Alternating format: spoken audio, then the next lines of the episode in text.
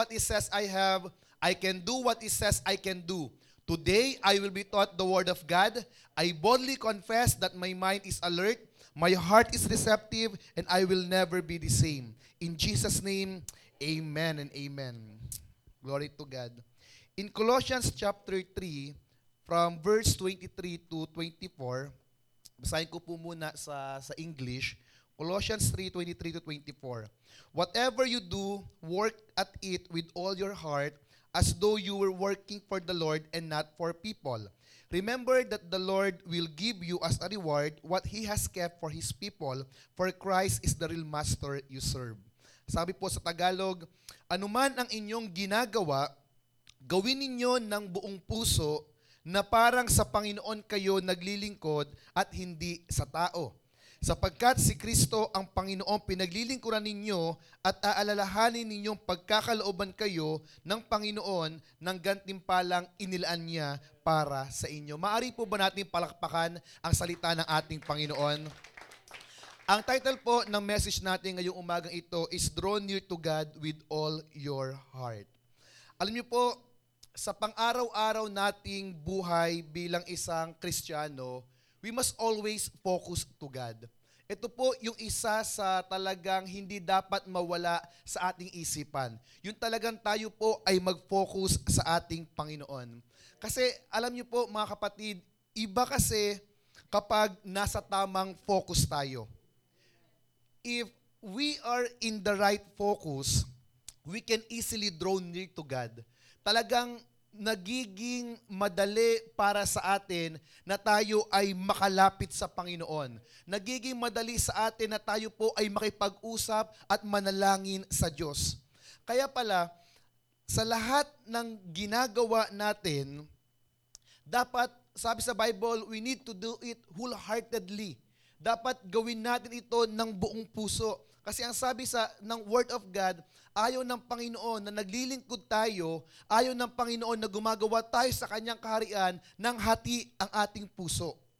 Na, na ginagawa mo ang isang bagay, pag sinabi natin hati ang puso mo, you are doing one thing na hindi naman naroon ang focus mo. Gumagawa ka sa Panginoon na meron kang pag-aalinlangan. Hindi buo ang iyong isipan. So kaya mga kapatid, napakalaga when we are doing something for the Lord, mahalaga po na hindi nawawala ang ating focus. Sabi mo sa katabi mo, do not lose your focus. Yung, yung pagkawala ng focus sa ginagawa natin sa Panginoon, maging sa pagpupuri natin, sa pananalangin natin, pakipag-usap natin sa Panginoon, ito yung nagiging issue sa ngayon ng napakaraming Kristiyano yung pagkawala ng focus sa Panginoon at ito po ay nakakalungkot. Kaya nung habang ginagawa ko itong message na ito, talagang nagkaroon po ako ng reflection sa aking sarili. Talagang itinanong ko po sa aking sarili na kamusta nga ba ako sa Panginoon kapag meron akong problema? Kamusta nga ba ang relasyon ko sa Panginoon? Kamusta ang pagpupuri ko? Kamusta ang paglapit ko sa Panginoon? Kapag ako ay naguguluhan, okay pa ba? Ako ba ay nasa tamang focus pa rin o ako rin ay na-out of focus? You know what? Sa pagkakatong ito po ng, ng ating buhay, siguro makapag-pretend tayo o may papakita natin sa ibang tao na tayo po ay okay.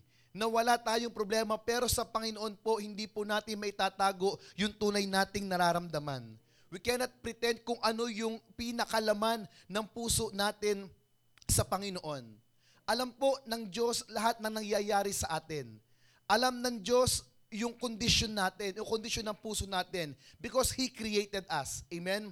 Siya po yung lumikha sa atin sa bawat kilos, sa bawat galaw, the way tayong mag-worship sa Kanya, the way tayong lumapit sa Kanya, alam po ng Panginoon kung tayo ba talaga ay okay.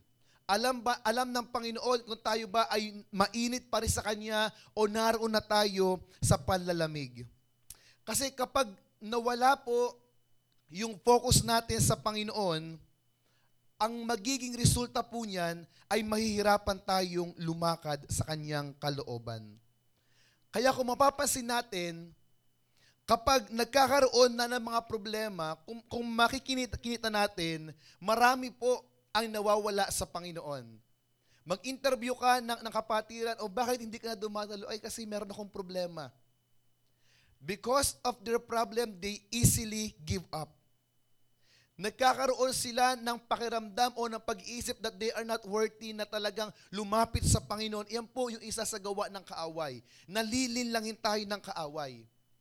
To escape in the reality is not a solution. Maraming Kristiyano yung ganun eh. Yung tinatakasan yung reali- re- realidad. To focus in the problem is not the right thing to do. But the right thing to do is to draw near to God and to dwell in His presence. Na imbis na tayo ay lumayo sa Panginoon, every time na meron tayong problema, dapat mas lalo pa nating inilalapit. Dapat mas lalo pa natin ipinagsisiksikan yung ating sarili sa ating Panginoon. To stop and to quit is, is not an option. Kaya lang napakarami, ewan ko kung bakit ito yung, yung ginagawang op- option, yung tumigil at hindi magpatuloy. Ang kinakailangan natin gawin every time na, na, na nasa ganito tayong problema, we need to stay and remain in His presence. Kasi tanging ang Diyos lamang po ang makatutulong sa atin. Huwag tayong lalayo, kundi lalo tayong lumapit sa ating Panginoon. Alam nyo, ang isang cellphone, parang ganun lang yun eh na kapag ikaw ay kokonekta, di ba, sa internet, subukan mong lumayo doon sa pinaka-source, sa pinaka-pinanggagalingan ng internet, anong mangyayari? Mawawalan ka ng signal. Manghihina, walang papasok na mga messages. Hindi ka makaka-receive ng mga notifications. Ganon din pala sa ating Panginoon, mga kapatid. The more na lumalayo tayo sa Panginoon, mas lalo po tayong nanghihina the more na lumalayo tayo sa Panginoon, mas lalo tayong mahihirapan. Kaya akala mo, nasabihin natin, magpapahinga po muna ako. Well, it's okay to rest. Pero sabi nga, huwag kang titigil pagdating sa Panginoon. Because your relationship to God, this is personal.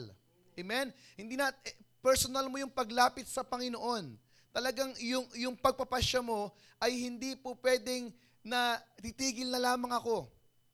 Ayoko na, siguro ito yung pinaka best option, yung sa bahay na lang muna ako. Yung mag-focus na lamang muna ako sa pag-aaral ko, yung mag-focus na lamang muna ako sa pagtatrabaho ko, and then isipin natin, wag na lamang muna ang Panginoon.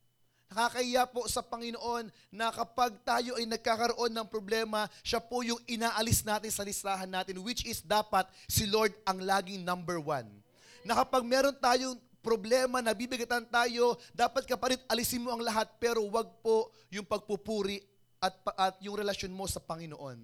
Kaya lang, kung iisipin niyo di ba, bakit lagi yung, yung, yung relasyon mo sa Panginoon ang lagi nating tinatanggal? Sana makita natin mga kapatid na we can do nothing apart from the Lord.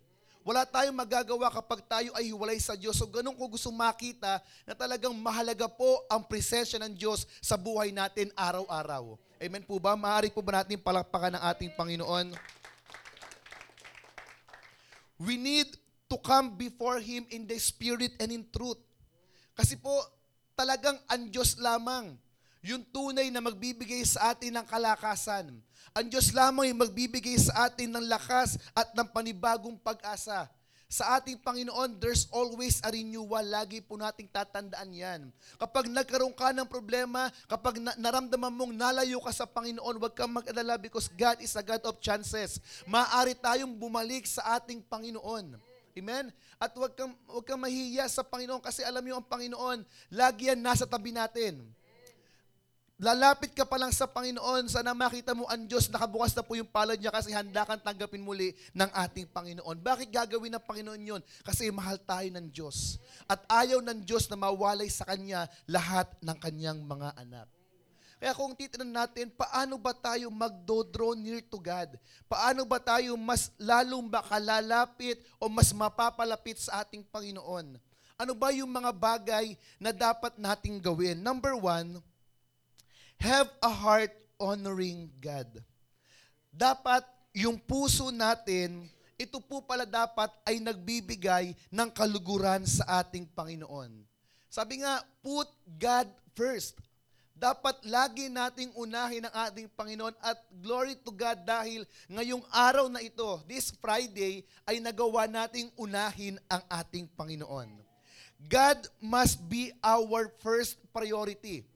Wag na wag po nating gagawing pangalawa, pangatlo, at lalong wag po nating gagawing panghuli ang ating Panginoon. Kaya every time na nagigising tayo ng umaga, ang tanong eh, ano ba yung unang nasa isip natin? Pagmulat ng mata mo, ano ba agad ang ginagawa mo? Sabi na ilang mga kabataan, nagbabasa po agad kami ng mga, ng mga chat. Nag, nag-check kami ng mga notifications sa Facebook. Sabi naman ng mga, ng mga nanay, nag, nagluluto kami. Diba?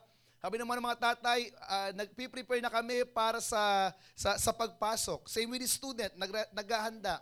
Well, hindi ko sinasabing mali ang mga bagay na yon because part po yon ng daily routine natin. What I'm trying to say, na dapat pala pagising natin sa umaga, magawa agad nating pasalamatan ng ating Panginoon. Magpapasalamat tayo sa Panginoon kasi nagising pa tayo. Yung nagising ka, ibig sabihin, isang panibagong buhay na naman ang ibinigay sa iyo ng Diyos. Na yung nasa maghapong yon dapat sabihin mo sa Panginoon, Lord, gusto ko pong magpagamit. Na Lord, gusto kong maging kagamit-gamit sa buong maghapong ito. Alam niyo po, pag nagkaroon tayo ng puso na talagang lagi nagpapasalamat sa Panginoon, ito po ay isang way para po magbigay tayo ng kaluguran sa ating Panginoon. But the moment we think about the Lord, the moment na, na talagang inaisip natin na talagang siya muna dapat, na siya lang dapat ang, ang inuuna natin sa araw-araw, talagang ito yung pagkakataon na masasabi natin, Lord, I, I, I'm honoring you. Lord, gusto kitang uh, bigyan ng, ng papuri sa buong uh, maghapon na ito. Kasi dapat sa araw-araw pala dapat tama ang puso natin sa ginagawa nating paglilingkod. Maging sa paglapit natin sa Panginoon, dapat tama ang ating puso. At, at bilang uh, martagal na pong mga, mga Kristiyano, dapat alam natin na yung puso natin, ito po ay dapat nakalaan sa ating Panginoon.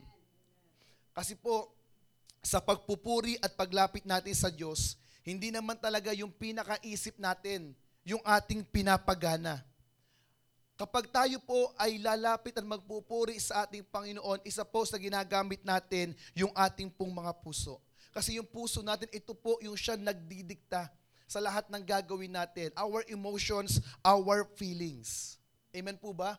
So dapat mahalaga na yung puso natin ay maging maayos every time na tayo po ay lumalapit sa ating Panginoon. Ang hirap pong lumapit sa Panginoon kapag hati po yung puso natin. Na akala mo nagwo-worship ka sa Panginoon but deep inside your heart, ang dami mong iniisip na mga problema.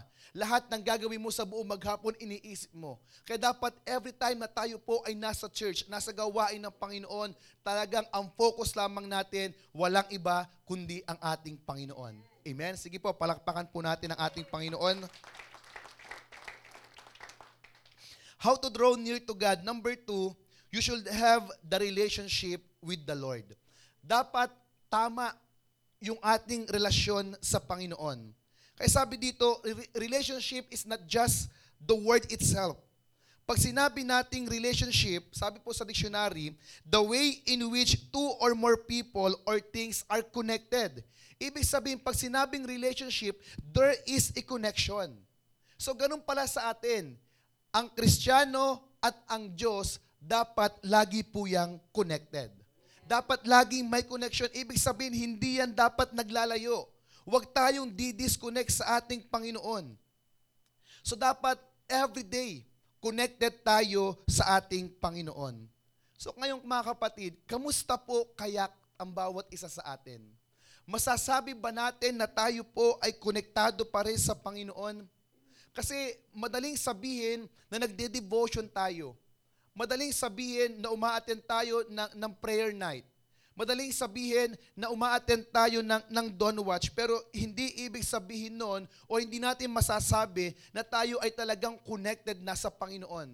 Kasi marami po ang dumadalo ng mga gawain, they are physically present, pero spiritually absent. Marahil may mga ganun pong um, nangyayari. Kasi nga po, hindi natin naiisip na imbis na mag-dwell tayo sa problema, dapat dun tayo nakafocus sa ating Panginoon.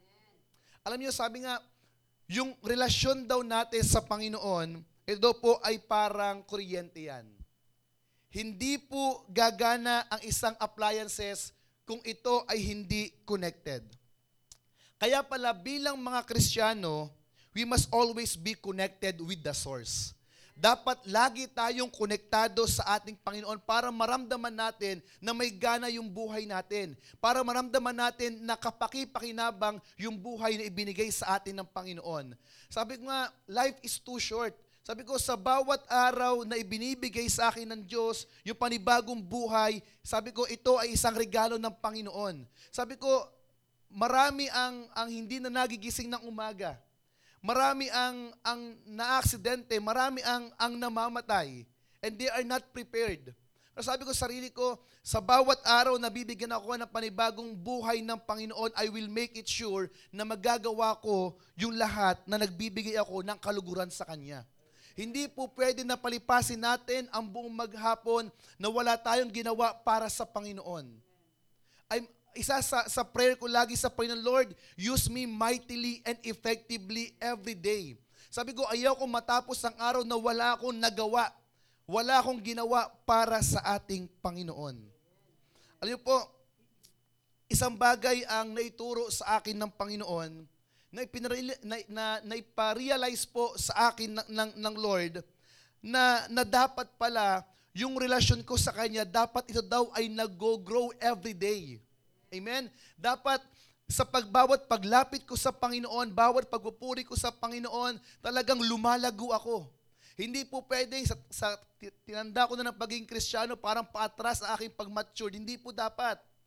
Ang dami na po nating naririnig na salita ng Diyos. Amen po ba?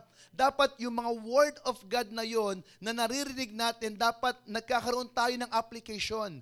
Pag nagkaroon tayo ng application, ibig sabihin, nagmamature tayo. Doon po tayo nagmamature mga kapatid sa bawat salitang naririnig natin. That is the word of God. So dapat yun po talaga yung nagpapatatag sa atin. Hindi po pwedeng ang tagal natin kristyano pero ang paglago na walang walang paglagong paatras. Pag sinabi natin paglago, talagang namumunga ka. Amen? Na, nagiging marami o nagiging kagamit-gamit ka. Ganun po yun mga kapatid. Isa po sa aking kinakatakutan ay makita ko ang aking sarili na namalayo sa Diyos. Ang hirap po kapag ang isang Kristiyano ay nawalay at napalayo sa Diyos. At yung iba po, isang karatuhanan, nahihirapan po silang bumalik. Pero kahit mahirap, we have no choice. Wala po tayong ibang babalikan kundi ang ating Panginoon lamang. Because without relationship with God, hindi natin mararamdaman yung ano eh, yung yung freshness. Hindi natin mararamdaman yung yung renewal. Wala pong problema sa Panginoon mga kapatid kung magsimula tayo ng panibago. Amen. Nahihirapan po tayo yung ibang lumapit sa Panginoon dahil dala-dala pa rin nila yung kanilang mga problema. Bakit hindi natin ipagkatiwala sa Panginoon ang lahat at magpasimula tayo ng bago? Kasi ang hirap, ang hirap magpasimula kapag may bit-bit ka. So if you will decide na muli kang lalapis sa Panginoon, naku po kapatid, iwan mo na ang lahat ng yan. Maganda magsimula ka ng, ng magaan. Amen? Na maayos ang iyong pakiramdam. Sabi dito, a person who has a relationship with God, whatever happens, they will choose to depend on God. Kahit anong mangyari sa iyo kapatid, as long as tama ang puso mo, as long as tama ang relasyon mo sa Panginoon, mas lagi mong pipiliin ang dumipende at ang magtiwala sa ating Panginoon. Ang pinakakailangan po natin mga kapatid, talagang magkaroon tayo ng right relationship. Bakit? Kasi po may mga hinahawakan tayong tao kapag nakita ng mga hinahawakan natin ng mga disciples natin na hindi maayos yung relasyon natin sa Panginoon, maari sila po ay madamay. Dapat ang makita sa atin na tayo bilang kanilang mga leaders, bilang isa sa kanilang mga tinitinan ay talagang malapit sa Panginoon. Pag nakita nila yon, they will do the same. Pag nakita nila na ang kanilang leader ay matatag, na kahit merong problema, iisipin ng disciple ko na kaya ng leader ko, ibig sabihin, kaya ko rin. Kasi tayo po ay nasa year of leadership. Dapat naglilid tayo. Dapat nagiging model tayo, nagiging, magi- nagiging mabuting halimbawa tayo sa ating mga disciples. Amen? Mangyayari po ang lahat ng yan if we have a right relationship to God. Pangatlo po, how to draw near to God. The last one is, we need to serve God. Nauunawaan po ng Diyos lahat ng nangyayari sa atin. Yes, masabi natin na, na nararamdaman natin na parang merong araw sa buhay natin na parang walang nangyari. Parang walang nagbago. Alam niyo po, si Satan lang po yon. Si Satan ay bumubulong sa iyo para ipakita sa iyo na wala kang saysay, na wala kang ginawa. Gusto ni Satan manghina tayo. Gusto ni Satan ma-out of focus tayo. Pero dapat hindi dapat maliwanag sa ating isipan. Bawat araw, bawat minuto, bawat oras gagawin ko ang maglingkod sa ating Panginoon. Serving God is giving and offering our body as a living sacrifice. Ang sabi po sa Roma chapter uh, chapter 12 verse 1, kaya nga mga kapatid, alang-alang sa masaganang habag ng Diyos sa atin, ako'y nakikiusap na ialay ninyo ang inyong sarili bilang isang handog na buhay, banal at kalugod-lugod sa Diyos. Ito ang karapat-dapat na pagsamba ninyo sa Diyos. So ibig sabihin, yung mismong sarili natin, ito po dapat ang iniaalay natin sa ating Panginoon. Amen? Huwag po kayong mag-alala kasi po, sa paglilingkod natin sa Panginoon, wala pong competition. Amen po ba? Tayong lahat, naglilingkod po tayo sa Panginoon na tayo po ay nananatiling humble. Maganda, purihin ang Panginoon kapag marami tayo na i-contribute sa church. Amen po ba? Pero wag nating isipin na tayo ay merong compet- competition dito. Because sabi sa Bible, God opposes the proud. And God will bless the humble.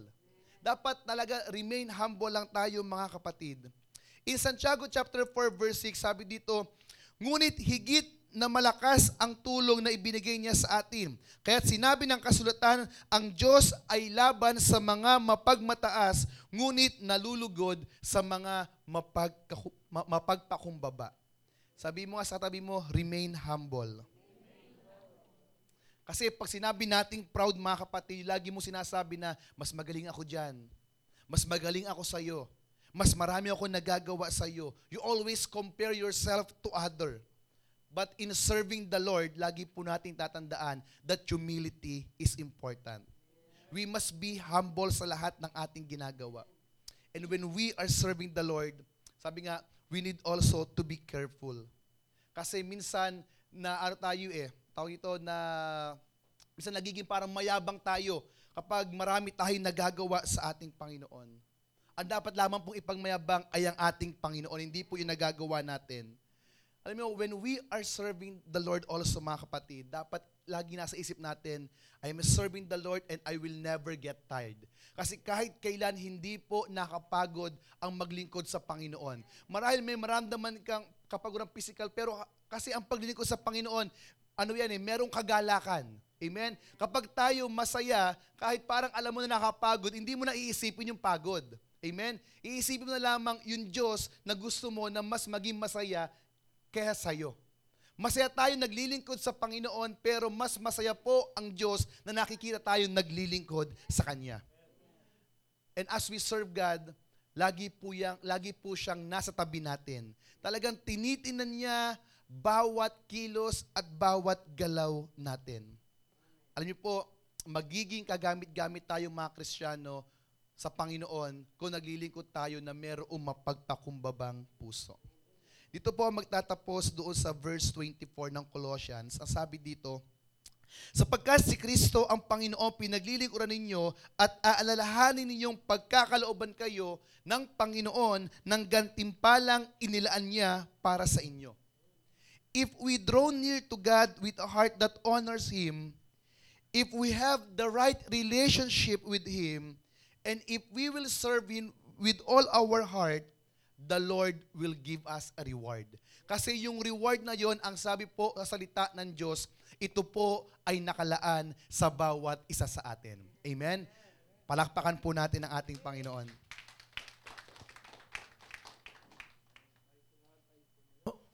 Praise the Lord. Let us really pray no, na lahat tayo maging malapit sa Panginoon.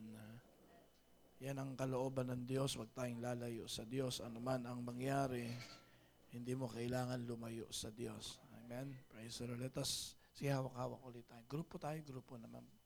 Groupings tayo, lapit-lapit. Mga lalaki, circle kayo, circle. Gesture na maging malapit sa isa't isa, ha? Praise God, hallelujah. Sige tayo patuloy na manalangin na ang church maging malapit sa Diyos. Higit sa lahat, maging malapit sa Diyos. Hindi lang maging malapit sa church, sa leader, sa ministry, pero higit sa lahat, maging malapit tayo sa Diyos. Let us pray for this church get closer to God. Hallelujah. Because He promised, if you will draw near to me, I will draw near to you. Kung tayo ay lalapit sa Diyos, siya'y lalapit sa atin. Sabihin, hindi kailanman tayo bibiguin ng Diyos. Hallelujah. In the name of Jesus. Come on, let us pray.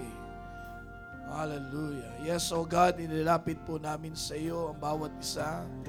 Ang church na ito, Panginoon. Sapagkat sinabi mo, Lord, kung kami lalapit sa iyo, ikaw ay lalapit sa amin.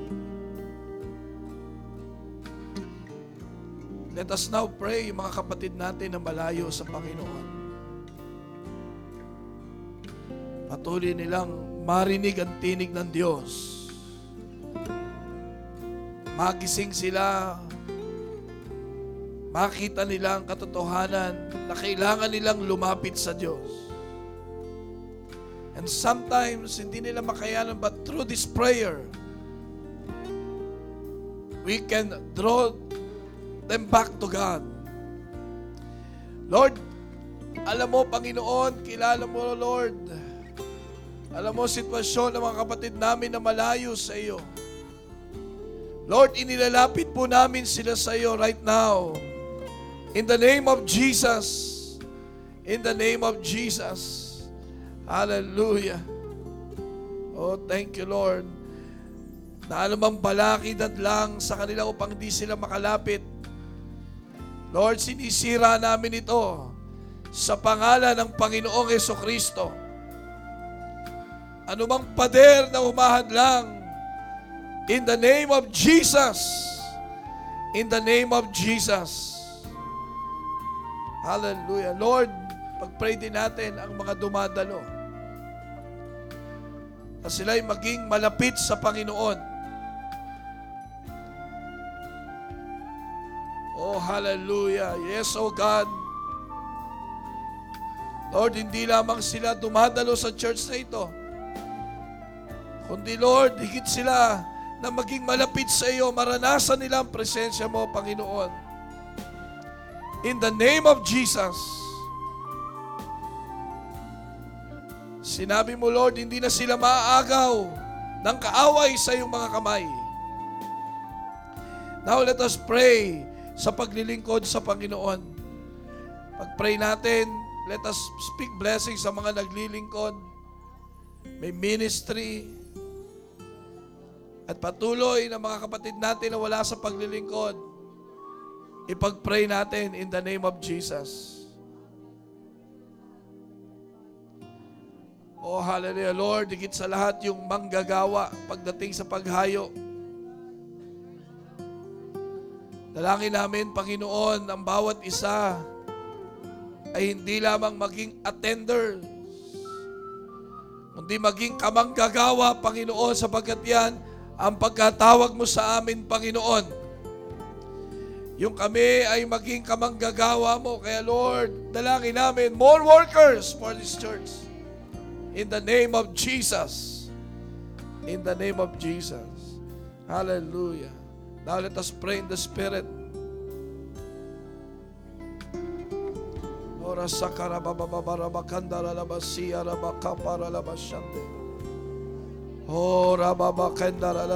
raba baba baba raba sakaya. The Holy Spirit now is putting words. Hallelujah in the name of Jesus. Hallelujah. Banal na Espiritu ay naglalagay ngayon ng mga salita sa iyong mga bibig, sa iyong mga labi. Ginagamit ka na ngayon ng Banal na Espiritu, praying for others. Orası karaba kadar ala kayara başandara baba baba raba sikkeye. Orobosu koro kondorolo siyara bakandara raba şakeye.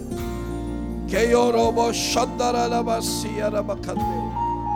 Orobos sikkandara raba şakandara lasi. Ora başandara raba sikandara la sakandere. Orası kadar ala başakandara raba sakeye. Come on, let us praise the Lord. Let us honor God. Let us worship God. Hallelujah. Yes, oh God, you deserve to be praised. Na hindi na kami kailangan pilitin pa, Lord, when it comes to worshiping you. When it comes to praising you, Lord. Sapagkat karapat dapat ka, O Diyos, na aming pinaglilingkuran. Lord, wala kaming ibang dahilan kundi maluwalhati ka. Padakila ka, Lord. In the name of Jesus. Oh, hallelujah. Thank you, Lord. Deserve, oh God, a wholehearted service, Lord. In the name of Jesus. Thank you, Lord. Now, let us pray yung gagawin natin mamaya sa school. Sa mahabang parang. Lord, inilalapit po namin sa ito lahat ng gawa ng kaaway na hadlang dito. Ngayon pa lang, Lord, sinisira namin sa pangalan ni Jesus lahat ng gawa ng kaaway. And we pray, Lord, your presence to be with us. Be with us, Lord. Holy Spirit, guide us. In the name of Jesus. Speak to all the students, Lord. Touch their lives, oh God. Open their spiritual eyes. Awaken the Lord in the name of Jesus. Lord, we pray for your anointing. May you find us, Lord, deserve to receive that anointing, oh God, to touch the students and all the teachers, oh God, in the name of Jesus. We thank you, Lord. Salamat po, Panginoon. We trusted to you everything, oh God, in Jesus' name. Well, let us lift our both hands. Hallelujah. Yes, oh God, we honor you. And in everything, Lord, na gagawin namin sa araw na ito, may your name be glorified, oh God. Mahayag ka sa aming mga buhay. Mahayag ang iyong pag-ibig, kabutihan, katapatan sa amin. Lord, I pray right now to bless your people. In the name of Jesus, today is the day that you have made. Yes, oh God, we will rejoice and be glad in it. We will enjoy all the blessings. Hallelujah, Lord, na inilaan mo para sa amin. Thank you, Father God. We give you all the glory, praises, and honor in Jesus' name. Amen. God bless you. Ingatan kayo ng Panginoon